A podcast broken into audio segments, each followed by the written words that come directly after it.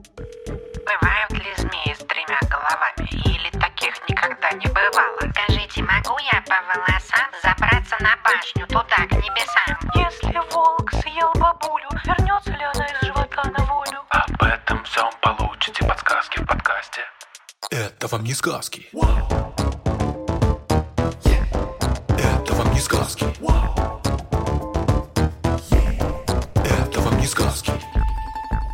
Привет, это подкаст «Это вам не сказки». Я Тата Зарубина. А я Степ Кальтейский. В этом подкасте, если кто-то забыл, мы обычно проверяем, правдивы ли сказки, а также мультики, фильмы и даже однажды песню проверили. Сегодня мы получили вопрос от Ярослава.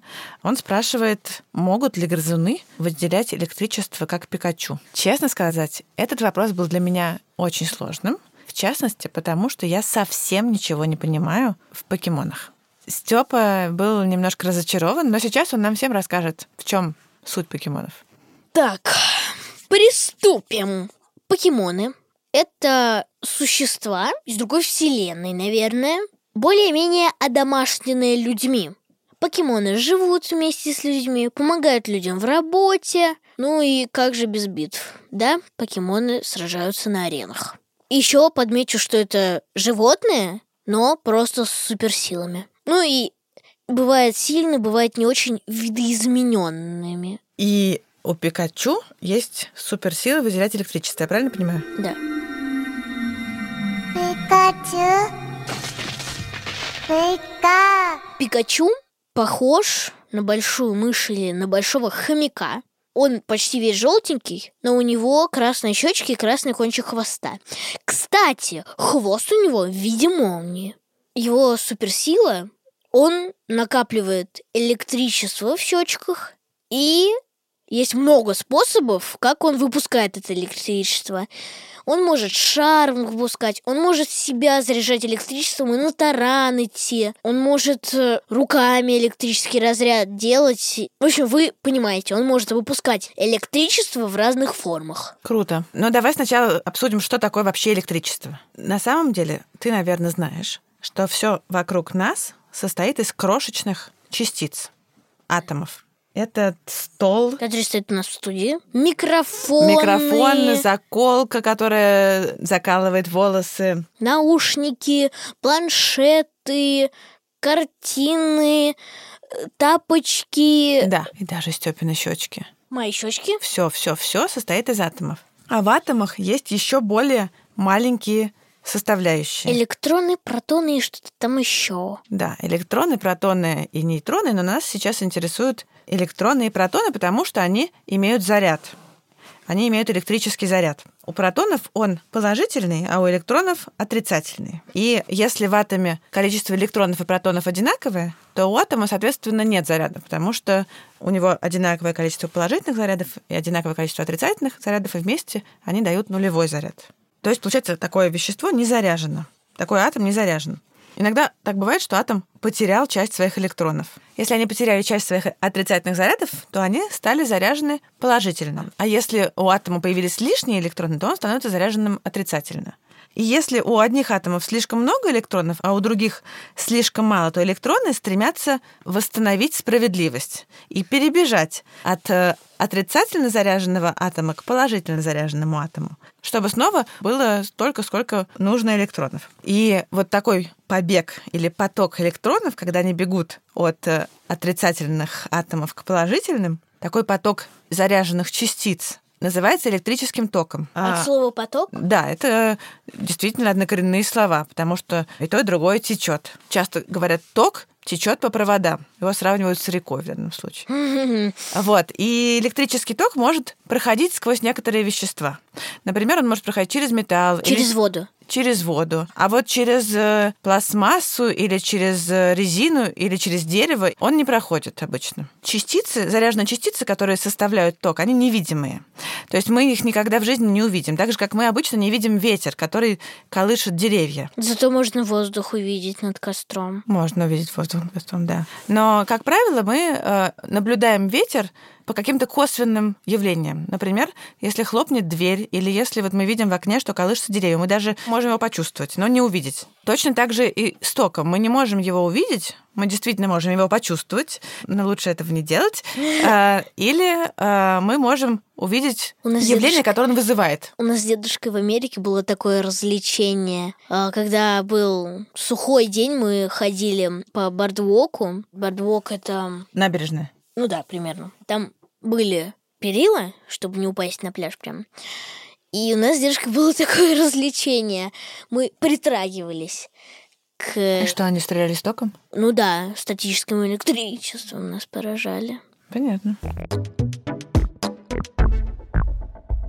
Как мы можем увидеть ток? По тем каким-то косвенным вещам, да? Например, электрический ток может так сильно нагреть спираль в лампочке, что она будет э, гореть. Ну, еще мы видим, не знаю, если мы включим утюг, он нагреется. Если мы включим в розетку, то есть подключим к току пылесос, да, то он будет тоже работать. Но электричество не всегда живет в проводах. Мы его можем увидеть и, например, при грозе мы видим разряд молнии. Кроме того, электричество используют животные. Как? Ну, например, даже ты очень активно используешь электричество. Конечно, я свой планшет каждый день заряжаю. Естественно, я его активно использую. Но даже древний человек, у которого не было никакого планшета, все время пользовался электричеством. Так, это уже А, интересно. потому что с помощью электричества мы передаем сигналы внутри нашего организма. Например, вот представь себе, тебе, э, ну, ты дотронулся до чего-то горячего и сразу же одернул руку. Ты даже не успел подумать, да, что ей нужно одернуть, она сама одернулась. Что происходит в этот момент? В этот момент чувствительные клетки передают электрический сигнал в мозг, что они дотронулись до горячего. Что им больно. ну, что они почувствовали горячее, а мозг передает электрический сигнал к мышцам, что нужно им срочно сократиться. А быстро. Да, и одернуть руку. Таким образом, получается, что у нас э, очень важная информация э, очень быстро передается с помощью электричества по специальным электропроводам. По каким проводам проходит электричество внутри нашего организма? Чувствительные нервы и двигательные нервы. Да, это, эти провода — это нервы. Но и с помощью тоже электричества общаются сами нервные клетки между собой, передают друг другу сигналы. Вот так вот. Эй, брательник, привет, как дела? Все в порядке. Так что таким способом эле- электричеством пользуются очень многие животные, в том числе и грызуны, в том числе и мы с тобой, и кучу разных э, других. Но некоторые животные умеют пользоваться электричеством по-особому. Но это не грызуны, а рыбы. Возможно, наш герой ближе не к мышке, а к какой-нибудь рыбке. Ну, выглядит он как мышка, честно говоря. Ну вот, у некоторых рыб есть специальные электрические органы. Это скаты и какие-то еще рыбки, да? Их довольно много. Их э, А, скаты, электрические угри. Да, их на самом деле около 250 или даже 300 видов разных рыб, которые умеют вырабатывать электричество. Они пользуются электричеством для разных целей. Например, для того, чтобы охотиться или защищаться. Кроме того, они могут с помощью электричества ориентироваться в пространстве и общаться друг с другом. Самыми мощными электрическими органами обладают электрические угри, которые живут в Южной Америке. Они могут быть очень длинными, до двух с половиной метров длиной, ну, то есть, наверное, в, примерно вдвое длиннее, чем ты, и весить они могут килограмм 20, они такие длинные и узкие, похожие немножко на змею, наверное, ну, не совсем похожие, ну, такие зме... А, ну да. змееобразные. Ну да, да, похоже А, на змею, на самом деле. И когда впервые европейцы увидели этих электрических угрей, они не верили сначала, что они действуют электричеством. Они думали, что они каким-то загадочным образом замораживают своих жертв. У угрей э, электрические органы очень длинные, они тянутся с двух сторон их тела вдоль позвоночника. Электрические угри могут поразить э, добычу свою в радиусе 5 метров, а потом они уже едят тех, кого они э, оглушили током. Кроме того, они могут э, таким образом защищаться. Например, если они увидят какое-то потенциально опасное для них животное, они просто прыгнут на него и ударят его током. Они испускают заряд такой силы, что они, во-первых, могут быть довольно опасны и для людей, и для всех водных обитателей, которые рядом с ними живут черепах, э, даже кайманов, даже огромных змей вроде анаконд. Все они стараются не оказываться в опасной близости от электрического угря, потому что это может плохо для них закончиться. Да. кончится. В африканских реках обитает другая электрическая рыба. Тоже очень мощный. Это электрический сом. Он поменьше, он может быть до метра в длину. И примерно четверть электрического сома – это его электрические органы. Божечки. И они тоже очень мощные. И действительно известны случаи, что если человек случайно наступал э, на такую электрическую рыбу, то Было больно и неприятно. Да, ему было больно и неприятно. Самы и угри, они пресноводные, а в морях живут электрические скаты, которые любят лежать на дне и вообще-то ведут довольно малоподвижный образ жизни, но э, их электрические органы могут производить до сотни разрядов подряд. Сначала идет самый сильный разряд, а потом постепенно затухает, а потом, если он потратил свой заряд, ему нужно некоторое время отдохнуть и снова зарядиться. Электрический скат умеет э, понимать, на кого рассчитаны его заряды, и в зависимости от размера противника он э, может э, выпустить много разрядов или мало. Таким образом, он может защититься от хищников или ловить добычу, которая проплывает мимо, пока он там себе прохлаждается на дне. Интересно, что древние греки и древние египтяне знали о каких-то чудодейственных свойствах этих рыб и даже использовали их в каких-то медицинских целях. Например, могли лечить ими головные боли. Прикладывали к голове и устраивали еще большую головную боль. Но сейчас мы с тобой обсудили только способность рыб производить сильные электрические разряды для охоты или для защиты от хищников. Но вот то, что я тебе, помнишь, рассказывала, что они могут использовать электричество для ориентации или для общения. Для этого не нужны такой сильный электрический разряд. Для этого достаточно слабого электрического тока. У этих рыб должна быть не только способность производить ток, но и способность его ощущать. То есть у них есть специальные чувство, которое позволяет ощущать электричество рядом, да, электрическое поле. Например, есть такие рыбы, гимнархи, они немножко похожи на угрей, обитают в африканских реках и озерах, которые обычно довольно мутные, и, кроме того, гимнархи ведут ночной образ жизни и вообще довольно плохо видят. А, но при этом могут охотиться на мелких рыб, моллюсков, э, амфибий, насекомых. Ну, в общем, вполне себе хорошо добывают пищу. Как ты думаешь, как они это могут, если они живут? Как они могут это делать, если они, Они живут? ощущают электрическое поле других рыбок. Да, абсолютно верно. Вместо зрения они используют вот свое электрическое чувство. Я правильно понимаю, что э, есть абсолютно у всех животных электрическое поле. И у людей, и у всех этих. Да, потому что электричество все время используется нашим организмом. Вот электрические органы этих рыбок создают э, вокруг них постоянное электрическое поле.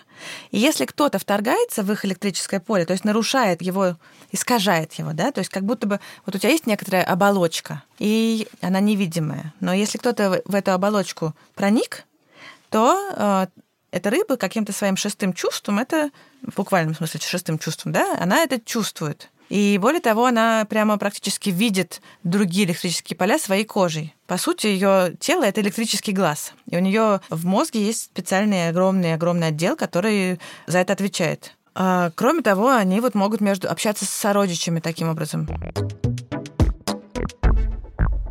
Воспринимать а, электрические сигналы могут не только рыбы. Знаешь, кто еще может? Не знаю. Ужасно интересная штука, потому что есть одна группа млекопитающих, которые имеют это электрическое чувство. Это утконосы. Кстати, вот э, наподобие утконоса есть один покемон даже в покемонах. Как его зовут? Псайдак!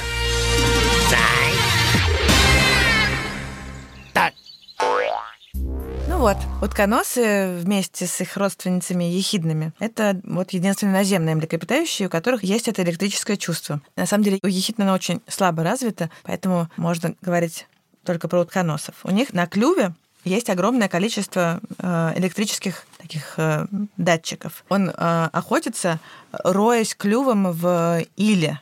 И в это время он ничего не видит. Улавливая тоже электрические поля от э, всяких мелких животных, он может находить добычу. В основном это всякие черви, рачки, личинки насекомых. Вот, так что это не уникальная рыбья способность. Ты заметил, что мы сейчас говорим только о животных, которые живут в воде, или, по крайней мере, много времени проводят в воде. Это не случайно, потому что, помнишь, мы с тобой в начале обсуждали, что вода, в отличие от воздуха, хорошо проводит электрический ток. Да. И особенно, кстати говоря, его хорошо проводит морская вода, потому что она соленая, а воздух, особенно если он сухой, плохо проводит. Поэтому рыбы, которые живут в воде, могут передавать электрические разряды на довольно большие расстояния. Помнишь, там до 5 метров, как угорь. А если бы это существо жило бы на суше, то оно а, могло бы пользоваться своим электрическим органом только непосредственно прикасаясь им к своей жертве. Например, если это он использует его для охоты. Ну что ж, опровергнуто. Ну, не совсем, мне кажется. Не совсем опровергнуто. Ну, да, потому что все животные так или иначе производят электричество. А некоторые, как рыбы, особенно. Спасибо всем, кто нас сегодня слушал. С вами был подкаст «Это вам не сказки». И мы со Степой. Пока-пока. Мы благодарим редактора Асю Терехову, расшифровщика Кирилла Гликмана, фактчекера Михаила Трунина, Звукорежиссера Диму Гудничева композитора Михаила Соробьянова. и студию Резонант Артс. Всем пока. Пока.